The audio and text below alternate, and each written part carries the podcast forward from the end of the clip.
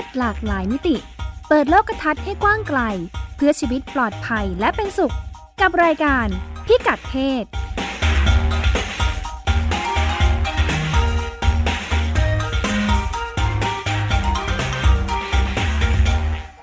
สวัสดีค่ะ ต้อนรับคุณผู้ฟังเข้าสู่รายการพิกัดเพศ กับดิฉันรัชดาธดาภาค พงศธรสโรธนาวุฒิครับ ค่ะ เราก็เรื่อง ของความหลากหลายทางเพศ LGBT ครับผมเป็นเรื่องที่เราพูดคุยกันอยู่เสมอนะคะ มีความเคลื่อนไหวคึกคักในหลายประเทศ เป็นประเด็นได้เพราะว่า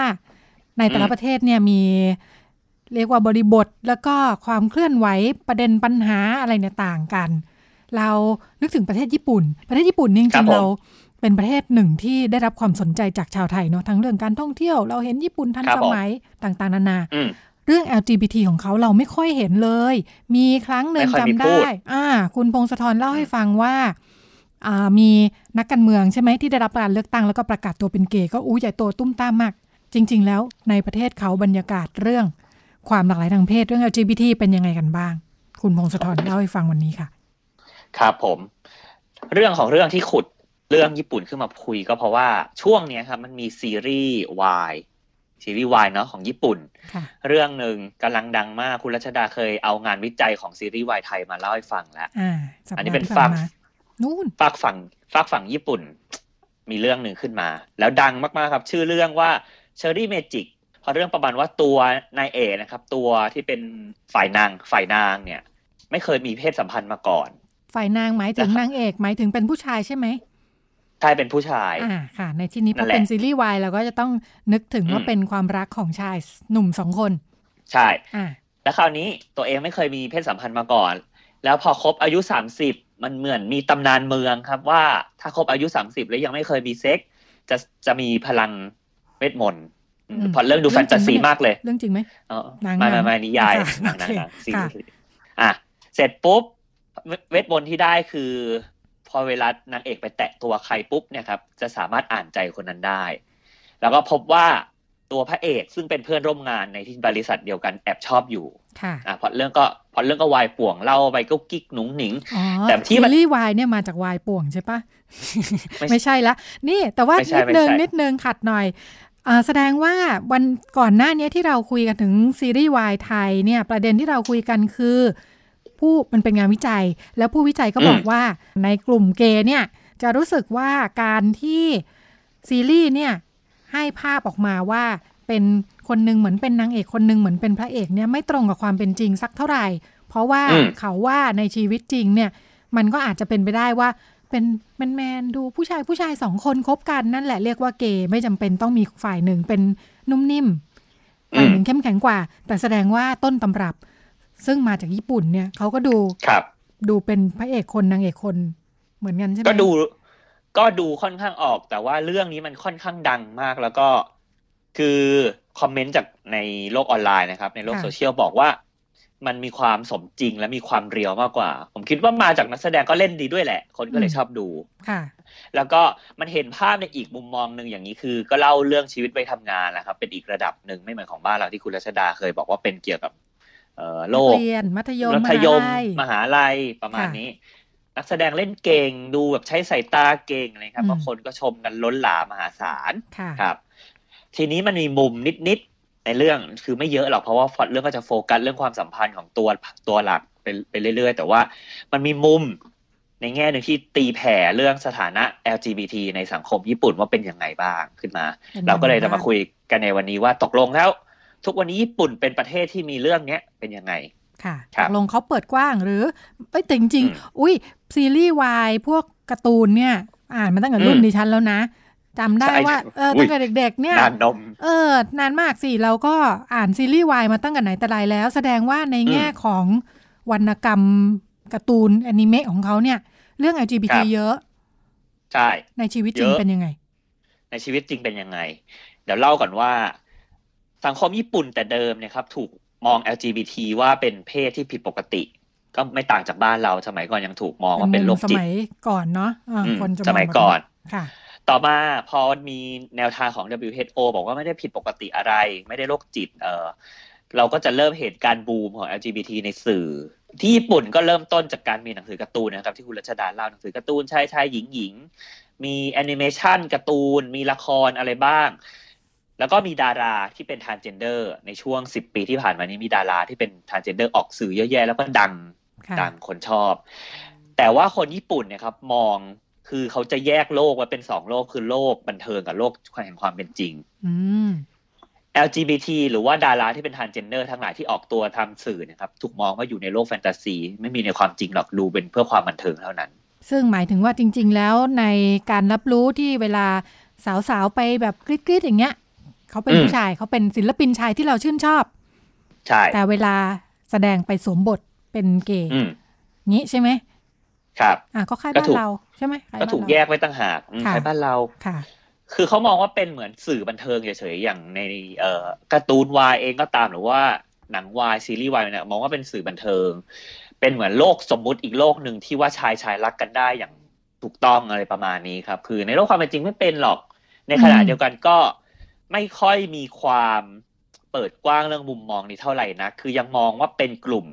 เพศทางเลือกอะครับเออคำนี้มักจะถูกใช้เยอะกว่า LGBT อ่าค่ะในญี่ปุ่นจะเป็นจะใช้คำว่า sexual minority ถอดเสียงเป็นภาษาญี่ปุ่นเลยนะครับ sexual คือ minority คืออะไรอืมประมาณนี้ คืออ่าชนกลุ่มน้อย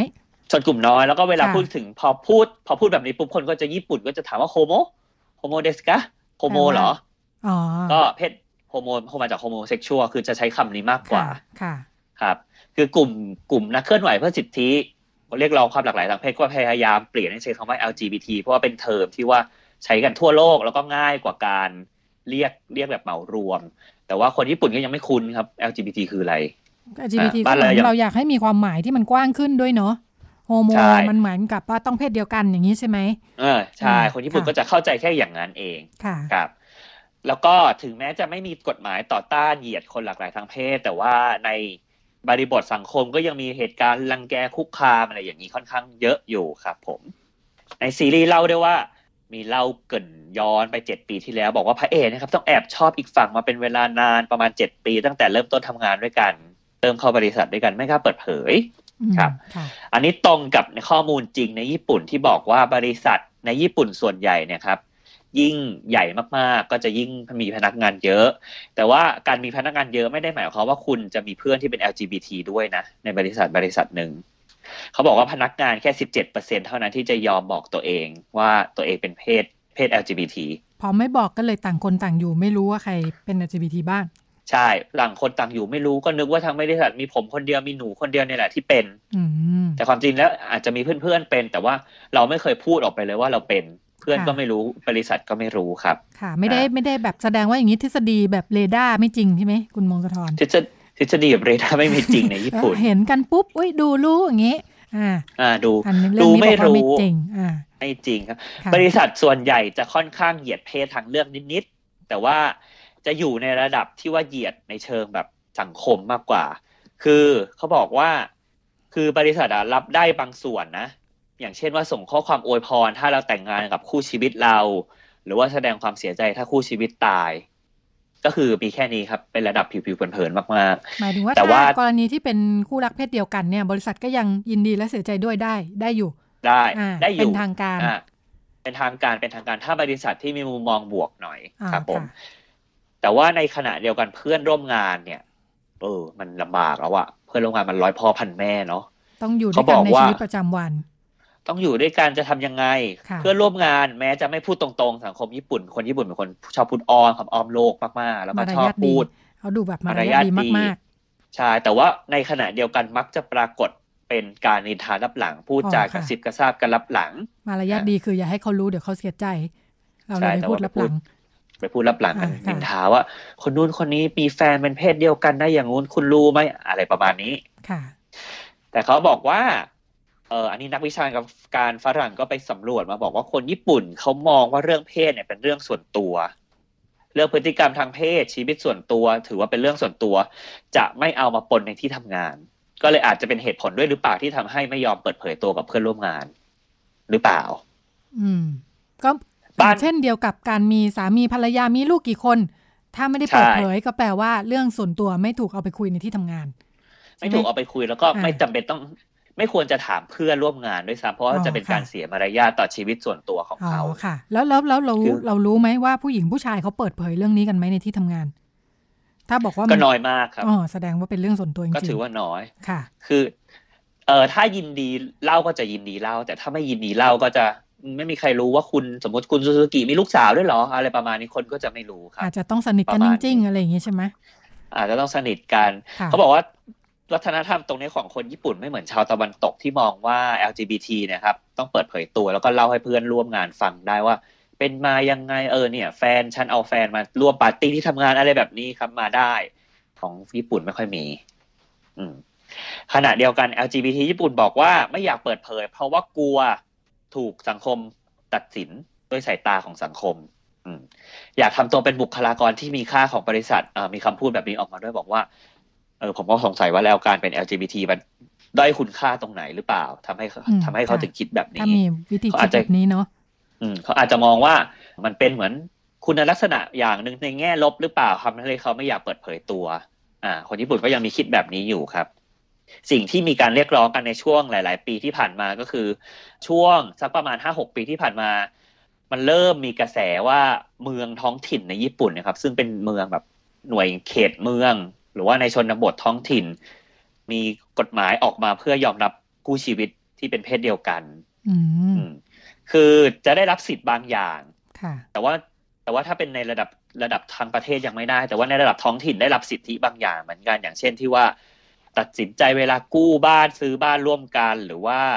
ผู้รับเพศเดียวกันอีกคนต้องเข้าโรงพยาบาลอย่างเงี้ยครับ คือมีสิทธิ์ได้ในเชิงเล็กๆน้อยๆคือเป็นคู่ชีวิต แต่ว่า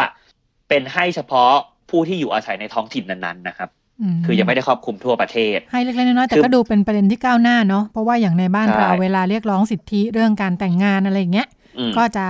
ประเด็นสำคัญอยู่ตรงนี้แหละว่าถ้าเกิดเจ็บไข้ได้ป่วยเนี่ยสามารถเซ็นให้เข้ารับการรักษาได้ไหมเรื่องกระจุกจุกจิกจิกๆในชีวิตประจำวันเนาะเป็นเรื่องจุกๆจิกๆเริ่มเริ่มต้นก่อนแต่ว่าเขาก็มองว่ามีบรรยากาศเชิงบวกมากขึ้นครับค่ะผมเด็กรุ่นใหม่คนรุ่นใหม่ก็มีมุมมองเชิงบวกแล้วก็ค่อนข้างเข้าใจ LGBT ในญี่ปุ่นมากขึ้น อย่างเช่นว่า เมื่อปีที่ผ่านมามีสสออกมาโจมตี LGBT ญี่ปุ่นว่าเป็นกลุ่มที่ทำให้อัตราการเกิดของประเทศตกต่ำจนกลายเป็นสังคมผู้สูงอายุคนก็ออกมาโจมตีถล่ม จนสสต้องออกแถลงการขอโทษ แล้วก็บอกว่าจะพยายามทำความเข้าใจคนที่มีความหลากหลายทางเพศให้มากขึ้นเรียกได้ว่าก็ถือว่าว่าเป็นสังคมที่มีพัฒนาการดีขึ้นเรื่อยๆเนี่ยนะครับ แต่ว่า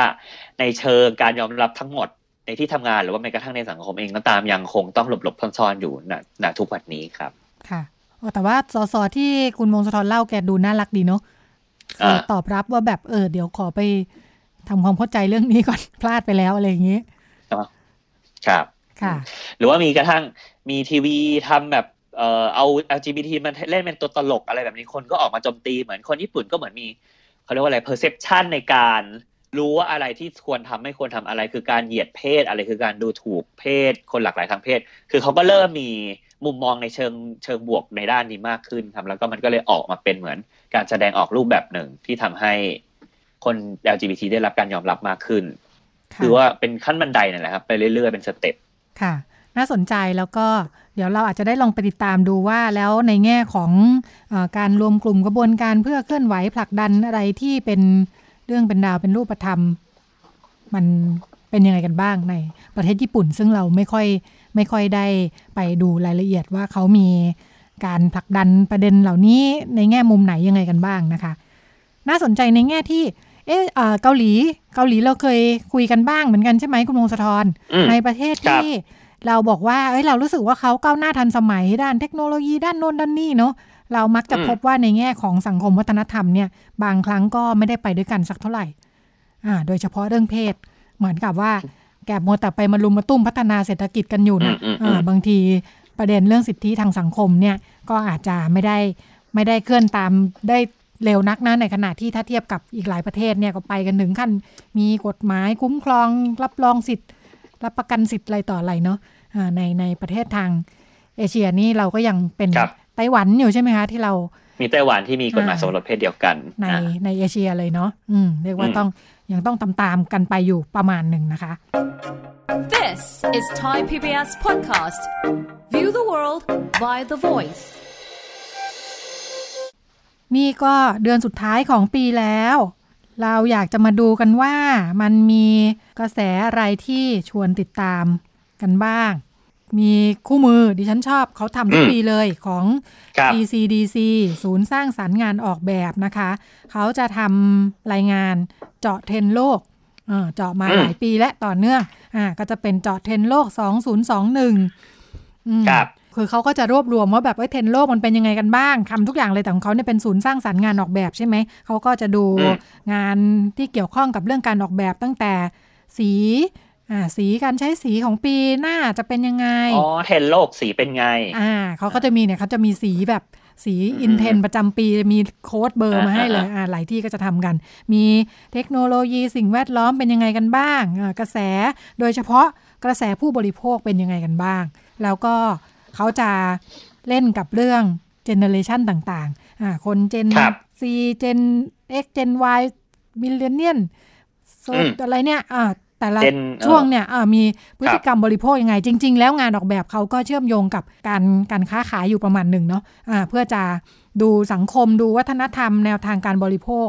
เนี่ยก็เพื่อจะดูว่าเอ้ยแล้ว ถ้าคุณเป็นผู้ผลิตนักออกแบบเนี่ยจะออกแบบผลิตข้าวของจะมันแบบแบบแบบไหนที่มันจะตอบโจทย์ความต้องการของคนพฤติกรรมการบริโภคในช่วงปีปีหน้าอย่างนี้นะคะ มีอันหนึงที่ดูทุกปีเหมือนกัน อ่ามันก็จะมีเรื่องเรื่องผู้คนอ่าเขาจะเป็นอืมอยู่ในหมวดของเรื่องสังคมวัฒนธรรมเนี่ย มันจะมีเรื่องผู้คนหมายถึงอ่าอย่างปีนี้เขาก็จะหยิบหัวข้อขึ้นมาว่าเป็นอ่าเรื่องความสัมพันธ์ เขาใช้หัวข้อว่า post romance ความรักเอ่ยไม่เหมือนที่เคยคุ้นpost-romance เหมือน Post ยุค romance postmodern postmodern เนี่ยนี่ post-romance แล้วยุค romance เป็นยังไง อ่า แกก็ครับนี่แหละจั่วหัวมาว่ามันไม่เหมือนเดิม ความรักอืมความอืมสัมพันธ์เนี่ยมันไม่เหมือนเดิม มันเปลี่ยนแปลงไปยังไงนะคะอ่าก็อันเนื่องมาจากพอไปดูที่สภาพแวดล้อมมันก็เปลี่ยนใช่ไหมสังคมสิ่งแวดล้อมเทคโนโลยีเปลี่ยนหมดเนี่ยเพราะฉะนั้นการใช้ชีวิตของคนเรามันก็เปลี่ยน การใช้ชีวิตเปลี่ยนรูปแบบความสัมพันธ์มันก็เลยไม่เหมือนเดิม อืมการคบหา มีแฟนมีคนรัก การตั้งครอบครัว มันไม่เหมือนเดิม ไม่เหมือนเดิมยังไงครับอ่าเขาก็ไปหยิบ ตัวอย่างมาว่ามันมีช่วงเนี่ยมันมี hashtag relationship goals บอกว่าเป้าหมายความสัมพันธ์ อ่าเออเป็นไอเดียคือคู่รักต้นแบบอะอ่า เหมือนครักับบว่ามันเป็นแฮชแท็กเนี่ย อ่า เห็นได้ว่ามันเชื่อมโยงกับโลกออนไลน์โซเชียลใช่ไหมอ่าเขาก็บอกอืมว่ามันเป็นกระแสที่ได้รับความสนใจเยอะเลยว่าเวลาแฮชแท็กนี้เนี่ย เวลาถ่ายรูปอะไรเนี่ย บนออนไลน์ลงโซเชียลเนี่ยนะ มันกลายเป็นครับเหมือนว่าเรากำลังนำเสนอ คู่รักความรักต้นแบบความสัมพันธ์ของฉันเป็นยังไงเนี่ยมันก็เลยเกิดอืมอุดมคติขึ้นมา เรื่องอ่ามันกลับเป็นหมุดหมายอะเออเป็นกลายเป็นคู่รัก on social นะคะ บน IG ครับผมบนอะไรต่ออะไรเนี่ยบอกว่าโหมีแฮชแท็กเนี้ยมากกว่ามากกว่า 16 ล้านครั้งนะ อืมอืมอันเนี้ยคนทั่วรายโลกเนาะอ่ารายงานเขาทำมาสักเนี่ยแหละกว่าจะทำรายงานเสร็จตัวจแล้วลงตัวเลขนี้เนี่ยป่านนี้มันคงไปครับไกลกว่านี้แล้วเนาะ เขาก็บอกว่ามันกลายเป็นอุดมคติเรื่องความสัมพันธ์ที่ประสบความสำเร็จนะคะ แล้วก็นี่แหละ เรื่องตามหารักแท้เนี่ย จริง ๆ มันก็เป็นเรื่องใหญ่มาแต่ไหนแต่ไรนะ มันใหญ่ขึ้นอีก มันใหญ่ขึ้นอีก เพราะว่าสังคมมันซับซ้อนมากขึ้นอ่าครับวิถีชีวิตของเราเนี่ยมันดูซับซ้อนมากขึ้น จากเทคโนโลยีออนไลน์เนี่ยนะทำให้การตามหารักแท้มันอาจจะยุ่งวุ่นวายยุ่งยากขึ้นอีกนะ คุณมงคลธรคุณผู้อืมฟังอ่า แต่ทุกคนก็ฝันอยากมี relationship goal กันทั้งนั้น ใช่ แล้วก็ยิ่งพอเห็นอินฟลูเอนเซอร์เขาโพสต์รูปอืมคู่อันนู้นอันนี้เนี่ยแบบโอ้โหมันดูดีมันต้องเป็นแบบเนี้ยของที่ดีมันต้องเป็นแบบเนี้ยชีวิตอยากเป็นแบบใช่นี้ใช่อันนี้เห็เป็นนในจุดอ่อนมันเห็นในช่วงเทรนด์นี้อ่าอ่าจุดว่าอ่อนของออมันนจะไลน์ อ่า มันจะเริ่มต้นว่า how it start ก็คือมันจะเริ่มยังไงค่ะก็จะโพสต์รูปตัวคู่ตัวเองสมัยคบกันใหม่อ่าๆแล้วก็ how it end คือก็จะแบบแต่งงานด้วยกันอะไรกันแบบเขานี้ไม่ได้ก็เอ็จะนเลิกกัน ถ้าเลิกกันเขาคบอนกไหก็มจะ เขาก็ไม่ลงหรอกค่ะถ้าเป็น IG ก็ต้องลงแต่รูปสวยๆ งามๆ ในชีวิตอ่าเรา อันนี้เป็นความเท่าทันโซเชียลเนาะอ่าอืมต้องคิดว่าเรื่องไม่ดีเขาไม่มาบอกอะ่ะเออเพราะฉะนั้นชีวิตเราไม่ได้แย่นะ บางทีอะ่ะอ่าเราไม่ได้แย่แบบเขาหลอกอะไรอย่างนี้เพียงแต่ว่าเรื่องเขาก็พูดแต่เรื่องดีๆ ใช่ไหมมันเป็นที่อวดนะนะอ่าเนี่ยแหละเขาก็บอกว่าพวกอินฟลูเอนเซอร์ต่างๆเนี่ยก็โพสต์รูปคู่ เนื้อหาไลฟ์สไตล์ที่แสดงความสัมพันธ์นะคะ เพราะว่ารูปคู่เนี่ยมันได้ยอดไลค์มากกว่าลงรูปเดียวนะ เอาจริงเหรออ๋ออ่าอ่าถล่มทลายก็จะคนเห็นสนใจความสัมแล้วก็เหมือนมันมีคุณค่าน่ะ คนให้คุณค่าเรื่องครับความสัมพันธ์คู่รักเออคนก็จะอืมเฝ้ามอง เหมือนเหมือนเวลา นึกถึงข่าวบันเทิงบ้านเราไหมคุณมงคลธรคุณครัผู้บฟัง เวลาแบบก็จะถ้ลงถามรูปคู่อย่างเงี้ยลงไอจีดาราลงรูปคู่เนี่ย เป็นประเด็นสำนักข่าวต่างๆ เอามาเล่นได้เยอะเลยอืม ได้ง่ายคนมากจะสนใจเรื่องความรักความสัมพันธ์คนอ่าใช่ไหมในขณะที่ลงรูปเดี่ยวเนี่ยถ้าไม่โป๊ถ้าไม่อะไรนะ มันก็เหมือนไม่มีประเด็นน่ะอืมอ่า แต่ถ้าลงรูปคู่เนี่ยได้ประเด็นแน่นอนคนสนใจแน่นอนนะคะเขาก็บอกว่าแอปนะคะแอป Tinder เนี่ยเป็นแอปแอปหาคู่เนี่ยนะอ่าแอปหาเพื่อนหาเพื่อนหาเพื่อนสนิทหาแฟนหาอะไรเนี่ยอืมไปสำรวจมาว่าคนโสด อายุ 18ถึง25 ปีนะ อือหือนี่ก็ยังไม่เยอะนะ ไม่เยอะมากกว่า1,000คน พบว่า72เปอร์เซนเลือกที่จะโสดยาวๆไปเลย อืมอืม แล้วก็ส่วนมอร์แกนสแตนเล่นะคะ บอกว่าในปี 2030 เนี่ยนะ ผู้หญิงวัยทำงานสหรัฐ อายุ 25-44 ร้อยละ 45 เลือกจะโสด อ่า นี่เขาประเมิน บอกว่ามันจะเพิ่มขึ้นดูแนวโน้มนะคะ ถ้าเทียบกับปี 2018 เนี่ยมีแค่ 40เปอร์เซ็นเอง นี่มันคาดการณ์ว่ามันจะเพิ่มขึ้นไปอีกเนี่ยนะ มันจะห้าสิบเปอร์เซ็นจะครึ่งหนึ่งอยู่แล้วนะคะ ที่ผู้หญิงวัยทำงานจะเลือกที่จะโสดเนี่ย อ่า ก็เป็นแนวโน้ม อืม คือเหมือนเป็นอีกด้านหนึ่งเนาะในแง่ที่แบบมีคู่รักความสัมพันธ์ที่จ้าหวานแหววก็ไปทางหนึ่งไอโสดก็ไปของฉันอีกทางหนึ่งเนี่ย อ่าเขาก็บอกว่า นอกจากนั้น ผู้หญิงโสดมีมีข้อมูลด้านสุขภาพตามมาค่ะ ข้อมูลเรื่องคุณภาพชีวิต บอกว่าผู้หญิงโสดที่ไม่มีลูกด้วยเนี่ยนะ พบว่าแนวโน้มจะมีสุขภาพดีอายุยืน แล้วก็มีความสุขได้มากกว่าคู่แต่งงานอยู่เหมือนกันนะอ่าเขาบอกว่าผู้แต่งงานนี่มันก็จะมีความทุกข์จริง ๆ ทั้งโสดและ คู่แต่งงานก็คงจะมีความทุกข์เนาะเออแต่เขาบอกว่าอืมการแต่งงานเนี่ยมันมีความทุกข์ที่เป็นรูปธรรมหลายเรื่องอยู่เหมือนกันนะคะเรื่องการใช้ชีครับวิตผมเรื่องความสัมพันธ์ ต้องมาเครียดเรื่องลูกอ่าใช่เรื่องญาติพี่น้องเพราะว่าแต่งงานบางทีก็ไม่ใช่แค่เรื่องสองคนใช่ไหมมันก็จะมีญาติพี่น้องจะบ้านจะอยู่ยังไง จะไปอยู่รวมครับในบ้านใหญ่ไหมอะไรอย่างนี้นะ มันก็แบบชีวิตอืมโสดมันดูจัดการง่ายกว่าเยอะเหมือนกันนะอ่าตัดสินใจอะไรก็ง่าย player น้อยอืมผู้ คนเล่นเข้ามาน้อยจัดผู้การเล่นชีวิตน้ตัอวยเองได้ อ่า ตัดสินใจได้ง่ายกว่า เลี้ยงหมาอืมเลี้ยงแมวก็มีความสุขแล้วอ่าชีวิตคใช่นไหมโสดอ่า หมาแมวก็ไม่ไม่ยุ่งยากมากเรื่องการตัดสินใจเนาะเออ แนวโน้มเขาก็บอกว่าเนี่ยก็มองว่าอย่างไรก็ดีนะ คนยังให้ความสำคัญกับเรื่องความรักและคนรู้ใจนะ ถึงจะเลือกโสดครับก็เถอะ ถึงจะเลือกโสดก็เถอะ ไม่ได้แปลว่าไม่สนใจความรักนะคะ อ่า โสดไม่ได้แปลว่าโสด ถูกไหม เหมือนว่า โสดก็ได้ ไม่โสดก็ได้ยังไงก็ได้ แต่ถ้าคือแต่ถ้าจะมีขอให้เป็น relationship goal ที่ดีดีกว่า อ่า พอแกคาดหวังสูงเลยทีนี้มันเลยไปถึงโกยากไง เพราะฉะนั้นระหว่างเนี้ยอืมโสดโสดยาวๆไปไม่ต้องไม่ต้องรีบนะคะแล้วระหว่างที่โสดเนี่ยก็ไม่ได้แปลว่าโสดสนิทนะคะความรักครับยังผมมีความสัมพันธ์ยังมีอ่าเขามีคำนี้คุณมงคลธรคุณผู้ฟัง slow love slow love อ๋อ slow love เหมือน slow life อ่าเหมือน slow life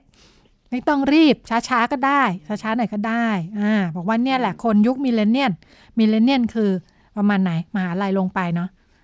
ครับสิบหลังเก้าเออหลังสิบเก้าเกิดหลังยุค1999ประมาณนี้ครับอ่าอายุบอกว่า20ต้นเขาโตมากับยุคข้อมูลข่าวสารไง คุณพงศธรคุณผู้ฟังข้อมูลมันเลยเยอะ จะตัดสินใจครับอะไรมันก็ยากมันต้องหาข้อมูลก่อนๆอืมอ่าตัดสินใจผีผามไปเดี๋ยวมันเสียโอกาสอ่า มีแบบตัวเลือกที่ดีอีกเยอะเรายังดูไม่ดีพอ มีข้อมูลมากพออืมหรือยัง มีข้อมูลทางเลือกมากพอหรือยังอ่าถึงจะได้มาแล้วก็ยังไม่เปิดตัวอ่าอืมดูก่อนต้องรอก่อน slow life slow love เนี่ยแหละว่าแบบ ดูก่อนดูนานๆ ไม่เปิดตัวเร็วเดี๋ยวถอนตัวยากอืมอ่านี่เป็นอิทธิพลของยุคข้อมูลข่าวสารนะคะ แล้วก็ เพราะฉะนั้นมันมีผลยังไง แอปหาคู่เนี่ยข้อมูลต้องแม่น อัลกอริทึมการ matching ต่างๆเนี่ยต้องเป๊ะ ข้อมูลเนี่ยเขาบอกมันลงไปถึงความเสี่ยงด้านพันธุกรรมกันเลยนะคุณมงอืคลมธรคุณคือผู้ต้องฟังไปดูคู่เราก่อนว่าเป็นโรคทางพันธุกรรมอะไรหรือเปล่า อ่า จะมาแค่แบบสีผมส่วนสูงไม่ได้แล้วมันไปกันถึงแบบ DNA เลย มีแบบอืมเป็นพาหะโรคอะไรหรือเปล่า ก่อนจะเลือกมีคู่กันเนี่ยเนาะอืม ข้อมูลมากขึ้นเราก็ต้องใช้ข้อมูลที่เป็นประโยชน์มากขึ้นใช่ไหมคะอ่าครับผม มีข้อมูลอะไรอีก เขาก็ไปสัมภาษณ์ คนเจนซีเจนซีกับมิเลเนียเหมือนกันไหมไม่ไม่ใช่เอ่อเจนซีนี่เจนซีมาก่อน ลงมาอีกอ่ามาอะไม่ก่อนไม่มาก่อนมิเลเนียนี่เล็กลงไปเจนซีคือครับสิผบมเก้าถึงสามสิบเอ็ดในช่วงนี้ ไปสัมภาษณ์มา1,500คน จากอังกฤษและสหรัฐนะคะ บอกว่ารู้สึกฝืนใจมากถ้าต้องระบุสถานะความสัมพันธ์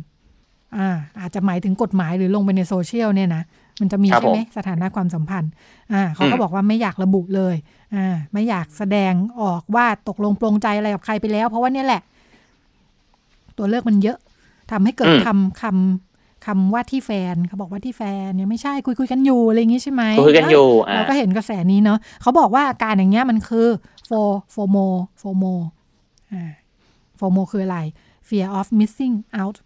กลัวพลาด กลัวพลาด กลัวพลาด กลัวพลาดไปในในยุคอืมในยุคออนไลน์ที่มีข้อมูลเยอะเราตัดสินใจเลยเดี๋ยวเราพลาดอะไรดีๆไปอ่าเพราะฉะนั้นก็จะเป็นเรื่องของโฟโมในความสัมพันธ์ด้วยเหมือนกัน เราควรหาข้อมูลเยอะกว่านี้ ดูกันนานกว่านี้อืมการเดทเหมือนการเล่นเกมเขาบอกคนรุ่นใหม่เนี่ย มันเป็นการหาประสบการณ์ เพราะว่าครับตัวเลือกมันหาง่ายไง อืมพออมมีเทคโนโลยีโซเชียลเจอกันง่ายเนี่ย ใช้แอปใช้อะไรต่ออะไร เพราะฉะนั้น โอ้โห สมัยก่อนถ้าบอกว่าโสดเพราะว่าโสดเพราะว่าโสดโสดคือมันไม่เจอใครโอกาสเจอคนน้อยไปทำงานกลับบ้านไม่เจอใคร อาจจะทำให้อืมโสด ยุคนี้โสดเพราะว่าโอ้ตัวเลือกเยอะไปหมด ไม่ยอมตัดสินใจ เพราะฉะนั้นเขาบอกว่าเรื่องความสิ่งที่ตามมานะคะ สิ่งที่ตามมาเพื่อตอบตอบโจทย์เหล่านี้ ด้านหนึ่งเขาเรียกว่า การรู้เท่าทันความรู้สึก emotional ตัวเอง literacy อ่าครับเป็นการเรียนรู้ที่จะมีความสัมพันธ์ที่ดีเนี่ย เพราะฉะนั้นมันเริ่มจากการรักแล้วก็ยอมรับตัวเองให้ได้ก่อน อืมอืมบอกว่า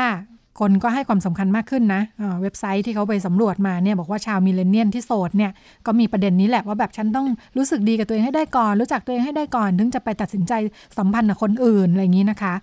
นี่ครับแหละผมพอมีประเด็นเหล่านี้ความสนใจเรื่องเหล่านี้ขึ้นมาเนี่ย เอ่อเรื่องของความรักความมั่นคงทางกายทางใจ เรื่อง sexual consent เนี่ยกลายเป็นเรื่องที่ต้องเรียนรู้เพราะคนบอกว่าเฮ้ยฉันต้องแบบว่า how to เนาะเป็นสังคมยุคอืม how to อะเราต้องรู้วิธีที่จะทำโน่นทำนี่เนี่ยอ่าจะมีจะไปคบคนจะเริ่มคุยจะมีความสัมพันธ์เนี่ยมันทำยังไงมัน how to ยังไง เพราะฉะนั้นอืมสถาบันมหาลัยต่าง ๆ เนี่ยเปิดคอร์สกันเต็มเลยนะคะ เป็นคแบรับบว่าคอร์สเป็นคอร์สเป็นเขาหาคลสคู่เหรอ สอนเรื่องความหรือว่าคอรัร์ก สสอนเรื่องความรักอ๋อเรื่องการสอมีนเรื่องส่วนค่ะร่วมในการตัดสินใจเรื่องความสัมพันธ์ มันควรจะเป็นการยังไงเข้าใจอารมณ์ตัวเองความต้องการ ของตัวเองของคนอื่นอะไรอย่างนี้เนาะจิตแพทย์อะมันก็จะเหลื่อมๆไปในเรื่องของอาจิตแพทย์เนี่ยก็จะมีการออกแบบหลักสูตรเลย การพูดเรื่องความรักโรแมนติก รักแบบเพื่อนอืมรักของครอบครัวรักตัวเอง รักสิ่งของรักหมารักแมว มันแบบว่าอืมเออตอบโจทย์อะไรยังไงบ้างเป็นโลกของข้อมูลและองค์ความรู้จริง ๆ อืม เพราะฉะนั้นก็เลยแหะเป็นยุคของ post love post mo post romance เนาะโพสโรแมนต้องเข้าใจเป็นแบบรัด้ากนจิตในอีวิกทยาประสาทวิทยาเข้ามาเยอะช่วงหลังนะคะ เพราะฉะนั้นมันก็เลยเกิดนวัตกรรมซับซ้อนเหมือนกันเนาะอ๋อนี่แหละความซับซ้อนที่ว่านวัตกรรมความสัมพันธ์ต่างๆเนี่ยมันขึ้นมาเต็มเลยนะคะ ครับผม ความสัมพันธ์แบบใหม่ เพราะฉะนั้นรูปแบบเก่าๆมันก็เริ่มไม่ตอบโจทย์ คนมีทัศนคติใหม่เพราะฉะนั้นรูปแบบความสัมพันธ์ก็ต้องใหม่ แต่งงานก็อืมช้า แต่ไม่เหงาเป็นต้นนะคะอืมรักเดียวใจเดียวยัง work หรือเปล่าอ่ามันก็ถูกตั้งคำถามเออถ้าเรามา way แบบนี้ใช่ไหมคะ รักเดียวใจเดียวมันยัง work ไหมเนี่ยเอออันเนี้ยทำให้มันเกิดการหาวิธีการสร้างความสัมพันธ์ความใกล้ชิดแบบใหม่ ๆ ไม่ต้องมั่นคงมากได้ไหมมั่นคงน้อยกว่านี้ได้ไหมอืมอ่าคนรุ่นใหม่ก็ไม่ได้อยากมีลูกอยู่แล้ว แต่งงานไปโอ๊ยมั่นคงเกินไปเลิกยากนะฮะในขณะที่เรารู้สึกว่า ต้องการข้อมูลเยอะมีตัวเลือกมากพครัอบต้องช้าๆ ไปแล้วกลับตัวอืมได้ไหมเนี่ยนะเออทำยังไงถึงจะมีความสุขไปตลอดก็เป็นยุคที่คนเริ่มหาความสุขด้วย how to ที่ซับซ้อนมากขึ้นนะคะ การแต่งงานเลยเริ่มจะไม่ใช่ บอกว่า อย่างไรก็ดีเนื่องจากที่ว่านี่แหละจำนวนมาก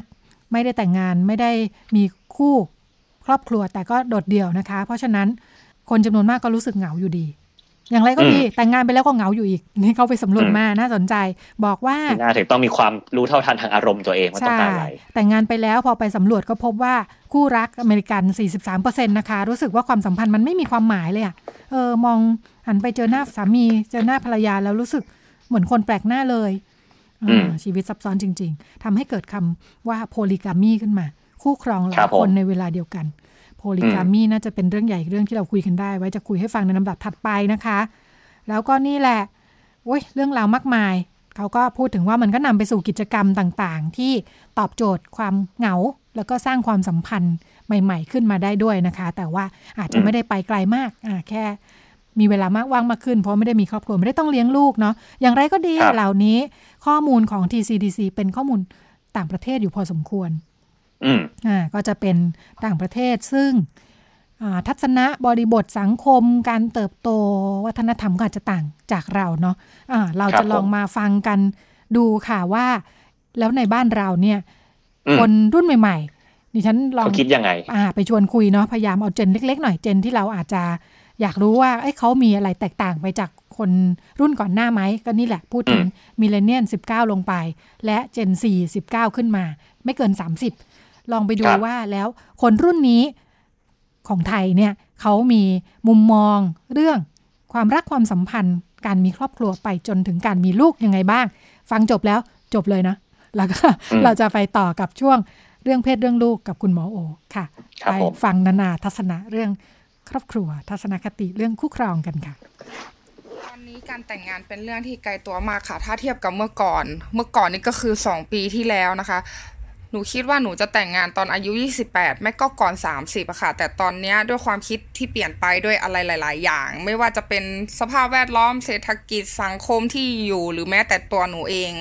ก็คือยังไม่มีความพร้อมในหลาย ๆ ด้าน การแต่งงานมันก็ต้องมีเจ้าบ่าวถูกไหมคะซึ่งหนูอะยังหาไม่ได้ แต่ถ้าหาได้ก็คงจะต้องแต่ง เพราะว่าก็เพื่อเป็นหน้าเป็นตาแก่วงตระกูลนะคะ แต่แบบก็แอบคิดในใจว่า เออมันก็สิ้นเปลืองไปเหมือนกันนะคะ ถ้าเราแต่งงานแล้ว เราก็ต้องสร้างครอบครัวสร้างอะไรช่วยกันทำมาหากิน ส่วนเรื่องลูกนี่ก็คือ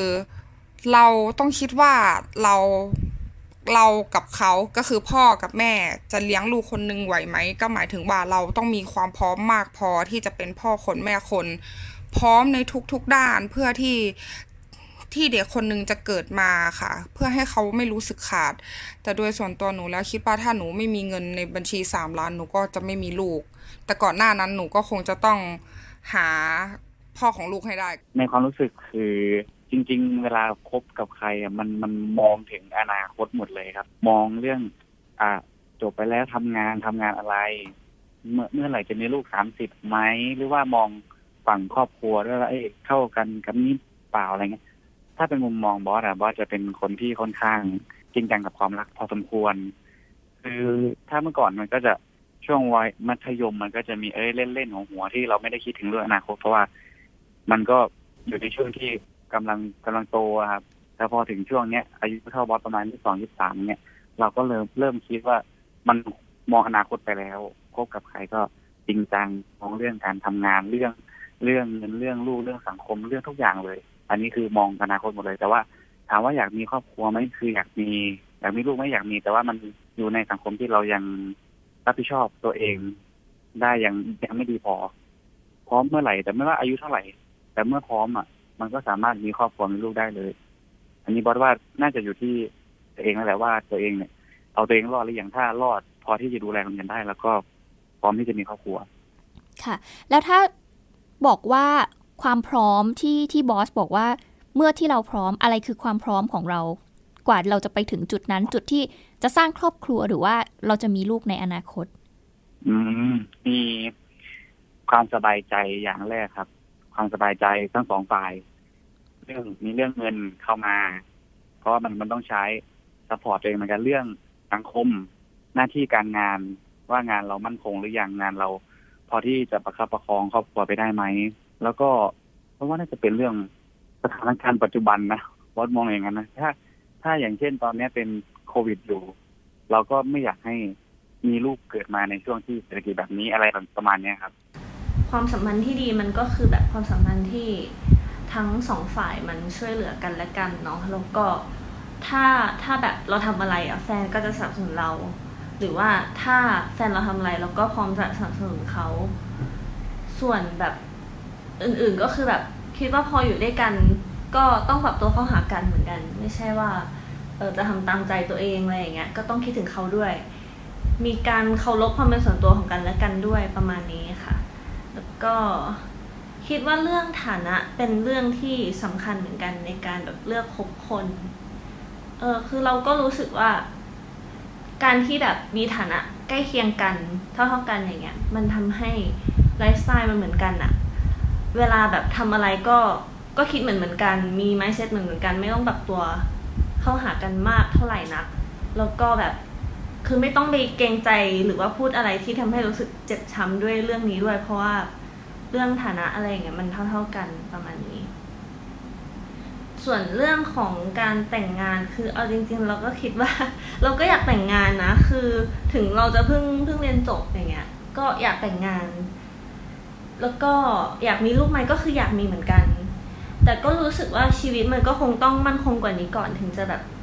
คิดเรื่องแต่งงานอะไรอย่างเงี้ยเรายังไม่รู้ว่าเราจะได้แต่งงานเมื่อไหร่ เพราะว่าคือมันมันก็แบบอยากจะมั่นคงกว่านี้ก่อนเพื่อจะสร้างครอบครัว ถ้ามีลูกก็อยากจะมีเงินส่งลูกไปเรียนที่โรงเรียนดีๆ ให้เขาแบบมีสังคมมีการศึกษาดีๆ อะไรอย่างเงี้ยเราแล้วเราคุยกับแฟนเรื่องนี้บ่อยมาก พอพูดถึงเรื่องเนี้ย มันก็แบบยังมองไม่ออกเลยว่าจะพร้อมแต่งงานเมื่อไหร่ เพราะว่าแบบคือด้วยเศรษฐกิจตอนนี้มันก็ไม่ค่อยดี งานที่ทำอยู่ก็ไม่มั่นคงอะไรอย่างเงี้ยก็เลยไม่รู้ว่าเราจะได้สร้างครอบครัวเมื่อไหร่ แต่เอาจริง ๆ การแต่งงานก็เป็นความฝันอย่างหนึ่งเหมือนกันค่ะสำหรับผมผมคิดว่ามันในขณะนี้ผมคิดว่า ผมผมยังแบบว่าวาดอนาคต ไว้ยังไม่ชัดเจนว่าเราควรที่จะแต่งงานอายุเท่าไหร่อะไรแบบนี้พี่ แล้วก็มีลูกอายุอายุเท่าไหร่ เรื่องนี้ผมยังไม่ได้แบบ คิดไว้เป็นสเต็ปนะครับ แต่ตอนนี้ก็คือแบบอยากทำงานแล้วก็ประสบความสำเร็จก่อน ก่อนที่จะมีครอบครัวหรือว่ามีคู่หรือว่ามีลูกอะไรอย่างนี้ครับ ผม ไม่ได้วางไว้ว่า อายุเท่านี้ฉันต้องแต่งงาน อายุเท่านี้ฉันต้องมีลูกอะไรแบบนี้ครับ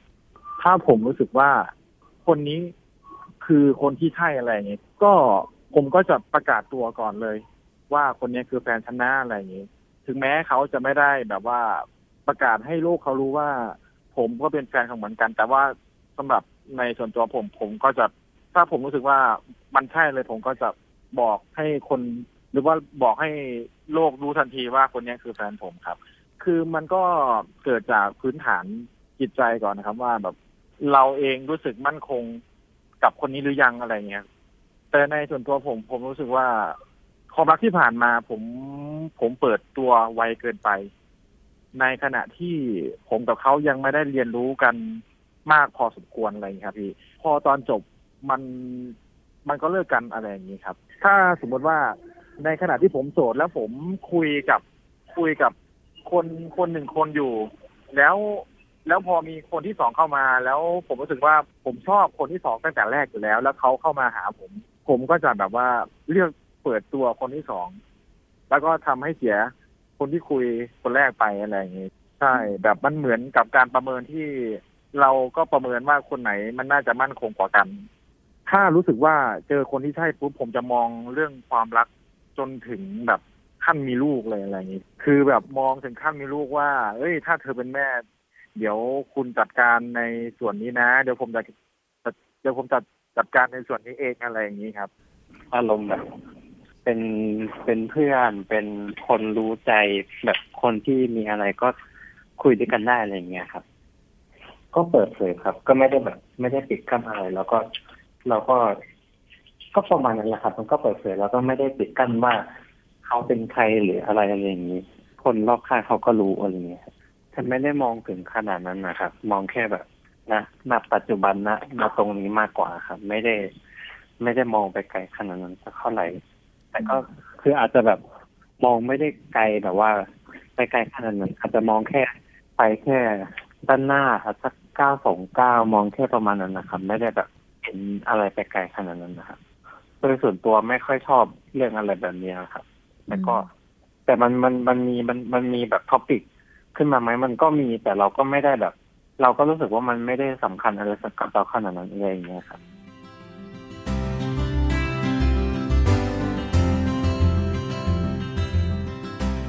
เรื่องเพศ เรื่องลูก เรื่องกังวลของพ่อแม่ มีทางออก คุยกับหมอโอ แพทย์หญิงจิราพรอรุณากูล กุมารแพทย์เวชศาสตร์วัยรุ่น โรงพยาบาลรามาธิบดี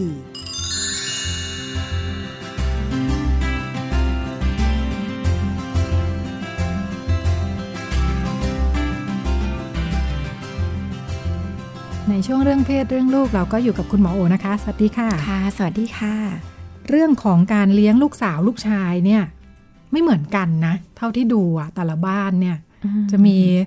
ไม่เหมือนกันอะรู้สึกว่าไอ้ลูกสาวเลี้ยงแบบนึงลูกชายเลี้ยงแบบนึงเนาะบ้านคนไทยบ้านคนจีนส่วนมากใช่ไหมมันมันก็ขึ้นกับเขาเรียกว่า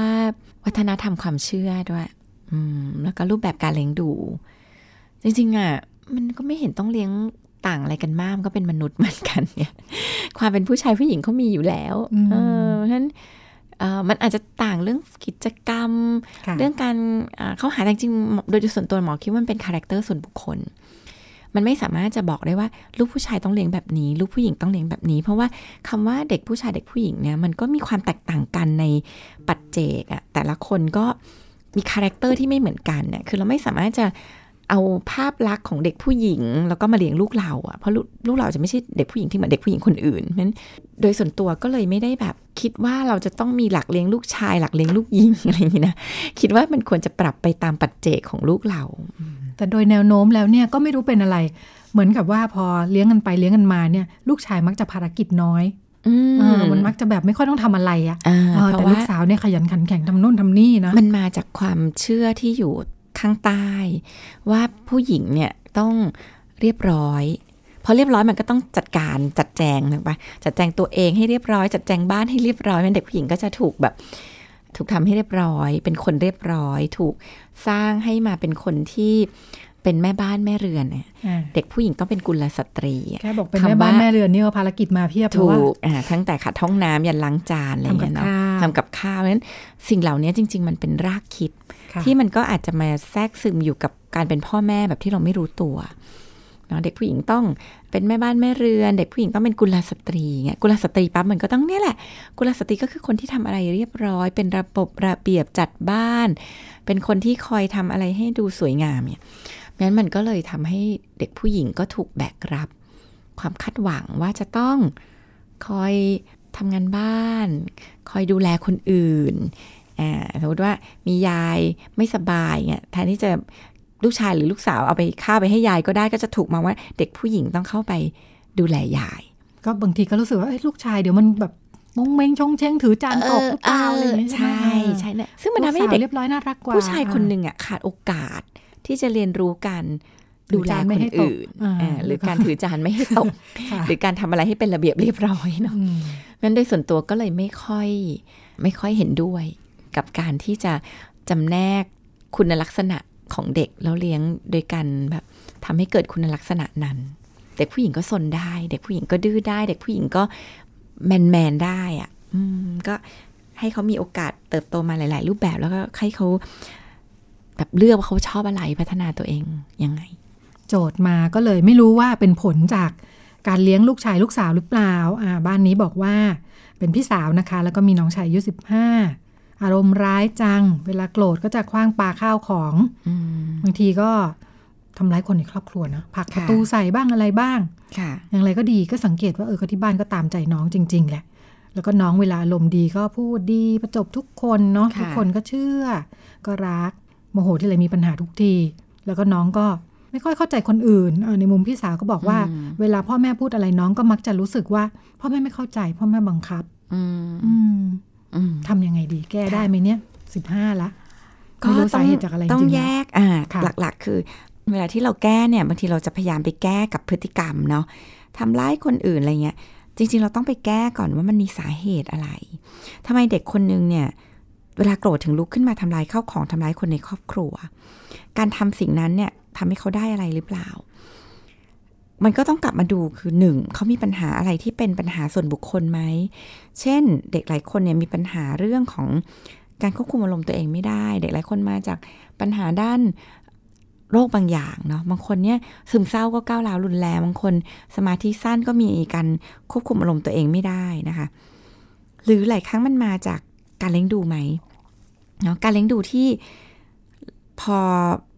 โกรธก็ตี พอโกรธก็ด่าอาละวาดอะไรเงี้ย เด็กก็จะซึมซับวิธีการแบบนั้น แล้วก็นำมาเป็นวิธีการของตัวเอง มันก็ต้องไปดูเรื่องการเลี้ยงดูด้วยว่ามันส่งผลอะไรไหมนะคะกับอีกอันหนึงคือเวลาโกรธทำลายข้าวของทำร้ายคนในครอบครัวเนี่ยเขาได้ประโยชน์อะไรบางอย่างหรือเปล่า เช่น พอเขาลุกขึ้นมาทำแบบเนี้ย ทุกคนก็กลัว ทุกคนกลัวก็ ยอม พอทุกคนกลัว ทุกคนยอมก็ทำให้เขาเนี่ย พบว่าเออวิธีเนี้ยทำให้เขาควบคุมคนอื่นได้ทำให้เขาได้สิ่งที่เขาต้องการ วิธีการเหล่านี้มันก็ไม่หายไป เพราะว่าเด็กก็วัยรุ่นก็เรียนรู้จากการตอบสนองของสิ่งแวดล้อมนะคะเพราะฉะนั้นมันก็ต้องกลับไปมองหาที่มาก่อน ว่ามันมาจากอะไรนะคะ แล้วก็กับอีกอันนึงเนี่ยปัญหาจริง ๆ ของเด็กคนนี้นอกจากปัญหาส่วนตัวปัญหาส่วนบุค ปัญหาจากการตอบสนองของคนรอบข้างเนี่ย จริง ๆ มันเป็นปัญหาจากการขาดทักษะเนาะว่าเขาขาดทักษะอะไร เขาขาดทักษะการจัดการอารมณ์ตัวเองคือเขาจะไม่รู้ว่าถ้าเขาจะจัดการอารมณ์ตัวเองเนี่ย เขาต้องทำยังไง เวลาโกรธเนี่ยเขาทำอะไรได้ ถ้าเขาไม่ทำร้ายข้าวของ ไม่ทำร้ายคนอื่น เขาทำอะไรได้ อันนี้ก็เป็นอันที่อาจจะต้องสอนนะคะว่า เออโกรธแล้วอะอะไรที่ทำได้อะไรที่ทำไม่ได้นะคะ ให้พื้นที่ที่เขาจะได้ระบายความโกรธได้แสดงความโกรธแบบที่ไม่เป็นพิษภัยกับคนอื่นเนาะอย่างหมอมีคนไข้คนหนึ่งเนาะก็เป็นอย่างนี้เลยก้าวร้าวเราว่าต้องต่อยคนอื่นอะไรเงี้ยหมอก็บอกแม่ว่าให้ซื้อ ซื้อแบบกระสอบทรายอะนวม เอามาไว้ในบ้าน พอดีเขาชอบต่อยมวยด้วย ก็เลยแบบเออเนี่ยดีเลยไปซื้อ เวลาเขาโกรธเนี่ยให้เขามาต่อยกระสอบทราย ให้เขาแบบได้ฝึกที่จะแบบเอาความรู้สึกลบๆออก ในรูปแบบที่ไม่ได้ทำร้ายคนอื่น ไม่ได้ทำร้ายข้าวของก็คือทำในสิ่งที่แบบมันทำได้ แล้วก็ค่อยๆแบบปรับเป็นวิธีการที่มันแบบอะไม่ต้องใช้แค่ต้องออกแรงออกกำลังนะหายใจลึกๆเดินหนีอะไรหลังๆนี่เด็กคนนี้ก็เก่งขึ้นไม่มีการต่อยตีคนในบ้านอีกเลย นะแล้วก็เวลาโกรธเข้าห้องตัวเอง แล้วก็แบบไปแบบอ่านนิทาน อ่านการ์ตูนไม่อ่านนิทานอ่านการ์ตูนอย่างเงี้ยเออเขาก็บอกเขาก็ดีขึ้นอายุเท่าไหร่คะสิบสี่อ๋อก็ก็ประมาณนี้แสดงว่าเออฝึกซ่อมได้ซ่อมได้อยู่ฝึกซ่อมได้อยู่ฝึกได้ฝึกได้แต่ค่ะว่า คือมันอาศัยความเขาเรียกว่าเทคนิคของคนในครอบครัวด้วย เพราะว่าอย่างเงี้ยเวลาที่เขาโกรธแล้วเราเข้าไปแบบทำไมทำอย่างนี้คือเราเนี่ยกลายเป็นแบบเติมน้ำมัน ให้กองไฟที่กำลังเดือดมันบางทีพ่อแม่ไม่เข้าใจตรงนี้ พ่อแม่ก็จะแบบ พ่อแม่ก็จะกลายเป็นเหยื่ออืมงั้นก็ก็ก็ปรับสิ่งเหล่านี้ก่อนเนาะหาหาหาปัจจัยจากตัวเด็กก่อนว่ามีปัญหาอะไร แล้วก็การตอบสนองของคนรอบข้างก็สำคัญ สอนทักษะที่ทำให้เขาจัดการอารมณ์ตัวเองได้ง่ายขึ้น เวลาเออเขาจะปรับตัวเนี่ย เขาเองต้องเห็นว่าเป็นปัญหาด้วยไหมใช่ใช่ตัวเขาต้องเห็นก่อนว่ามันค่ะเป็นปัญหานะคะ ทีนี้หลายครั้งเนี่ยเด็กไม่เห็นหรอก เพราะว่าการทำสิ่งเหล่านี้หลายครั้งมันมันไม่ได้เป็นปัญหาของเขาอะ มันเป็นประโยชน์ด้วยซ้ำโวยวายอารวาสที่ไรเราก็ได้เล่นเกมต่อสมมติ เขาก็จะเป็นอย่างนี้แหละแม้หลายครั้งมันต้องมันต้องทำให้เขาเห็นว่าสิ่งเหล่านี้มันใช้ควบคุมคนอื่นไม่ได้เนาะต้องจริงจังอย่างกรณีนี้ถ้าคนที่เห็นปัญหาขึ้นมาเป็นพี่สาวอืมจะเป็นคนที่ลงไปจัดการเองได้หรือเปล่ายังไม่แน่ใจ ก็อาจจะชวนน้องคุยได้ ตอนที่เขากำลัง สงบหน่อย อาจจะชวนคุยว่าตัวเขาเห็นไหมว่าตรงนี้มันเป็นปัญหา เราเป็นห่วงอะไร เรารู้สึกยังไงเนาะเราอยากให้มันมีความเปลี่ยนแปลงอะไร ค่ะ หรือถ้าไม่ไหวจริงๆอาจจะไปทำงานกับคนในบ้าน อ่า ก็คุยกับเข้าทางอื่นอีกที พ่อแม่หรือค่ะเอ่อจะลองเข้าทางอื่นดู ค่ะ อ่า ถัดไปนะคะ มีมีหลายเคสเนาะที่เราเห็นบ่อยๆ ว่าแบบพอพ่อแม่เลิกกันแยกทางกันเนี่ยอ่ามันก็จะมีโจทย์ว่าแล้วลูกจะอยู่ไหนเนี่ย โดยเฉพาะถ้าลูกคนเดียวเนี่ยนะ มันก็จะเป็นอันว่าแบ่งไม่ได้ไง ถ้ามีสักสองคนสามคนก็ยังแบ่งๆกันไปใช่ไหมคะอืมค่ะอ่ายิ่งถ้าพ่อแม่จบกันไม่ดีเนี่ยมองหน้ากันไม่ติด มันก็จะเกิดศึกชิงลูกเนาะอืมดารงดาราเราก็เห็นเป็นข่าวเนาะก็จะต้องมาแบบโอ้ยลบลากันเนี่ย คนเกี่ยวข้องมันก็ไม่ใช่แค่สองคนด้วยเนาะมากันทั้งบ้านเลยค่ะเพื่อนฝูงก็มาเอาต่างคนอืมต่างก็ว่าฝ่ายของตัวเองดีกันหมดเนาะเออค่ะจนฟังแล้วงงเลยไม่รู้ตกลงใครมีปัญหากันแน่ค่ะเราก็ติดตามนะกรณีเป็นดาราเซเลบเนี่ยนะคะค่ะเออบางรายก็ฟ้องร้องขึ้นลงขึ้นศาลกันไป หลายคนก็บอกว่าเอ้ยเป็นห่วงเด็กจังเลย เป็นอะไรไหมเนี่ย ถ้าเขาแบบอันนี้ก็ที่เราเคยเห็นกันเด็กเล็ก ๆ อยู่นะคะเออเป็นอะไรไหมถ้าลูกอายุยังน้อย ต่อแตะเข้าอนุบาล แต่ด้านหนึ่งเราก็แอบคิดว่า หรือมันจะไม่เป็นไร ก็เด็กเขาก็แสดงแสดงให้เห็นว่าทั้งพ่อทั้งแม่ก็รักมาก มีแต่คนอยากได้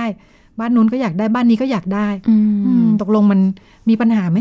ถูกลุมรักขนาดนี้ หรือว่าเด็กในช่วงวัยเท่าไหร่ที่จะได้รับผลกระทบมากน้อยกว่ากันค่ะ มันจะไม่ได้เป็นปัญหาถ้ารูปแบบมันออกมาเป็นถูกลุมรัก ค่ะอ่าก็ไปอยู่บ้านนี้ก็มีคนดูแลคนรักเนาะมาอยู่บ้านนี้ก็อ่าช่วยกันดูแลอะไรเงี้ยโดยที่ไม่ได้ขัด กับการเลี้ยงดูของอีกฝั่ง หรือไม่ใส่ไฟอ่าไม่แบบสร้างความขัดแย้ง แม่เขาเนี่ยอย่างนี้อย่างงั้นอะไรมาอยู่บ้านพ่ออะไรเงี้ยไอ้สิ่งเหล่านี้ต่างหากที่เป็นปัญหา เพราะว่าบางทีการเลี้ยงดูที่มันอาจจะคนละฝั่งอะ่ะมันก็เลยทำให้แบบเด็กก็จะรู้สึกว่ามันแบบ เอ๊ะตกลงต้องยังไงนะคะ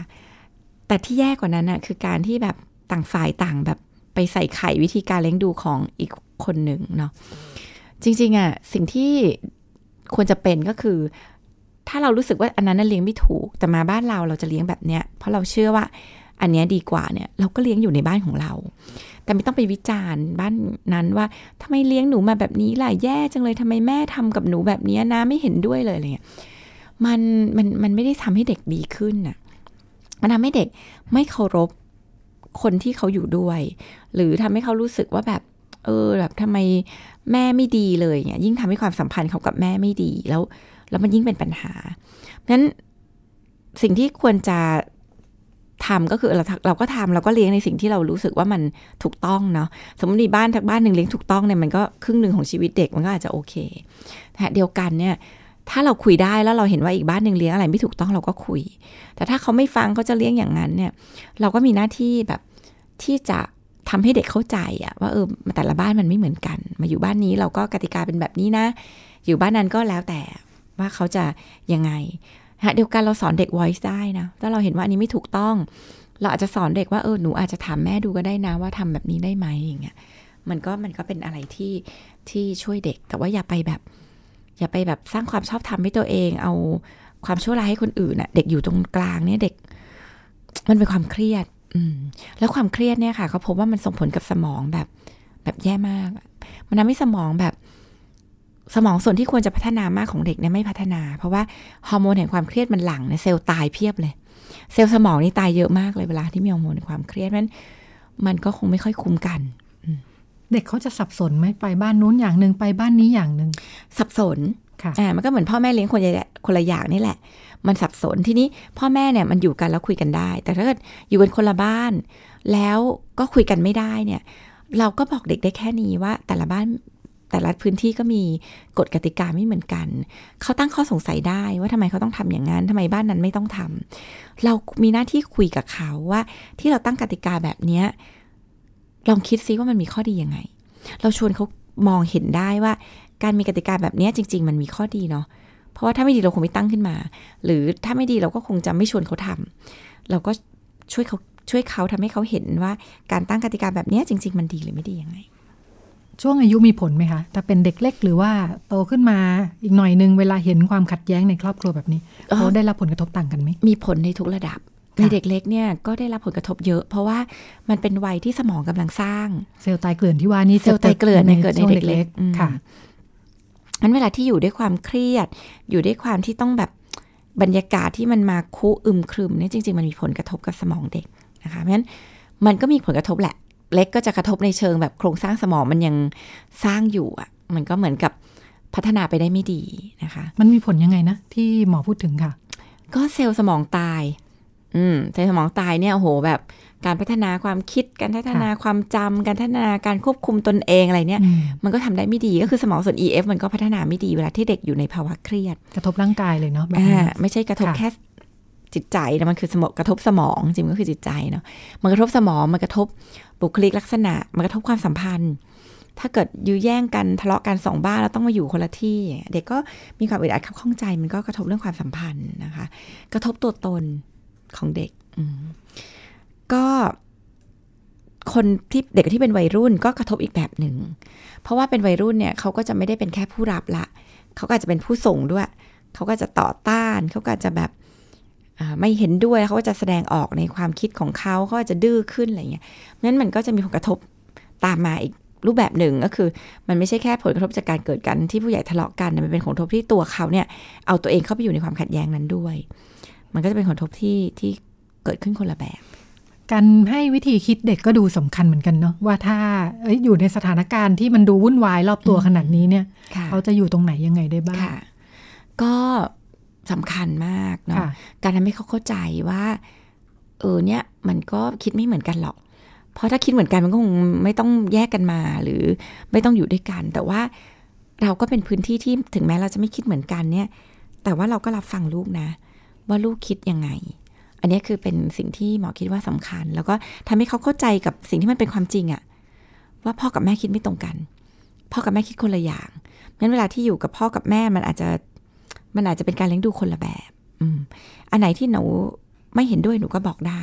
พ่ออาจจะคิดไม่ถูกก็ได้คำว่าคิดไม่ตรงกันก็ไม่ได้แปลว่าเราถูกเนาะคิดไม่ตรงกันก็อาจจะแปลว่าเราก็อาจจะไม่ถูกก็ได้มันถ้า ถ้าคิดว่าอะไรที่อยากให้พ่อปรับเปลี่ยนเราก็คุยกันได้ หมอคิดว่าตรงนี้น่าจะเป็นพื้นที่สำคัญ คุยเรื่องแบบว่าความขัดแย้งในครอบครัวให้เด็กฟังเลยแบบเนี้ยเขาเข้าใจไหมโดยเฉพาะช่วงควรจะคุยตอนอายุเท่าไหร่ เขาควรจะเข้าใจด้วยนะ เขาควรจะรู้ว่ามันเกิดอะไรขึ้นว่ามันเกิดอะไรขึ้น เพราะว่าบางทีเราไปปล่อยให้เขาเดาอะเขาก็เดาด้วยหลายคนก็อาจจะห่วงไม่อยากให้ลูจิกนตรู้นาปัญหาการของผู้ใหญ่มันซับซ้อนอะไรอย่างนี้เนาะคือเด็กรู้อยู่แล้วค่ะ เขารู้อยู่แล้วบรรยากาศที่พ่อแม่มาอยู่ด้วยกันแล้วมาคุเนี่ย คือเด็กรู้อยู่แล้ว เขาแค่ จะถามมันออกมาหรือเปล่า หรือเขาอยากจะพูดถึงมันหรือเปล่า เขาก็อาจจะปล่อยตัวเองให้อยู่ท่ามกลางความอึมครึมไป แต่ในใจมันจะสับสนน่ะเกิดอะไรขึ้น แล้วจะเลิกกันไหม หรือจะฆ่ากันตายหรือเปล่าอะไรเงี้ย คือพอมันไม่รู้เนี่ยมันจะตั้งคำถามเต็มไปหมด แล้วมันก็จะสับสน มันก็จะคิด มันก็จะกังวล แล้วมันก็จะเครียด เพราะฉะนั้นทำให้เขารู้ทำให้เขารู้ว่าตอนนี้เกิดอะไรขึ้นเนาะตรงไปตรงมานะคะ แล้วก็ฟังความรู้สึกเขาว่าเขารู้สึกยังไงเนาะไม่ต้องไปรีบสั่งสอนเขาว่าไม่เป็นไรหรอกเนาะมีแม่ก็ดีกว่าไม่มีอะไรไม่ต้องคือฟังความรู้สึกเขาว่าเขารู้สึกยังไงเขากังวลอะไรเขากลัวอะไรเขามีอะไรที่เขารู้สึกว่ามันแบบ มันทำให้เขาไม่สบายใจไหม อันเนี้ยหมอคิดว่าเป็นพื้นที่สำคัญ แล้วก็ตรงไปตรงมากับเขาอะอืม วันนี้เราคุยกันเรื่องสองเรื่องเนาะอันแรกคือเรื่องจัดการกับอารมณ์ ความรู้สึก อาของสมาชิกในครอบครัวนะคะ ถ้าลูกโมโหร้ายยังจัดการได้ ส่วนกรณีที่สองก็เป็นเรื่องความขัดแย้งที่ลูกควรจะได้รับรู้ด้วยเป็นสมาชิกคนหนึ่งของครอบครัวด้วยเหมือนกัน ก็เป็นเรื่องราวที่นำมาฝากกันในวันนี้นะคะ แล้วก็เรื่องเพศเรื่องลูกหมดเวลาแล้วค่ะ ดิฉันกับคุณโมโอลาคุณผู้ฟังไปก่อนสวัสดีค่ะ สวัสดีค่ะ ติดตามรายการได้ที่ www.thaipbspodcast.com แอปพลิเคชัน Thai PBS Podcast หรือฟังผ่านแอปพลิเคชัน Podcast ของ iOS Google Podcast Android Podbean SoundCloud และ Spotify ติดตามความเคลื่อนไหวของรายการและแสดงความคิดเห็น โดยกดถูกใจที่ facebook.com/thaipbspodcast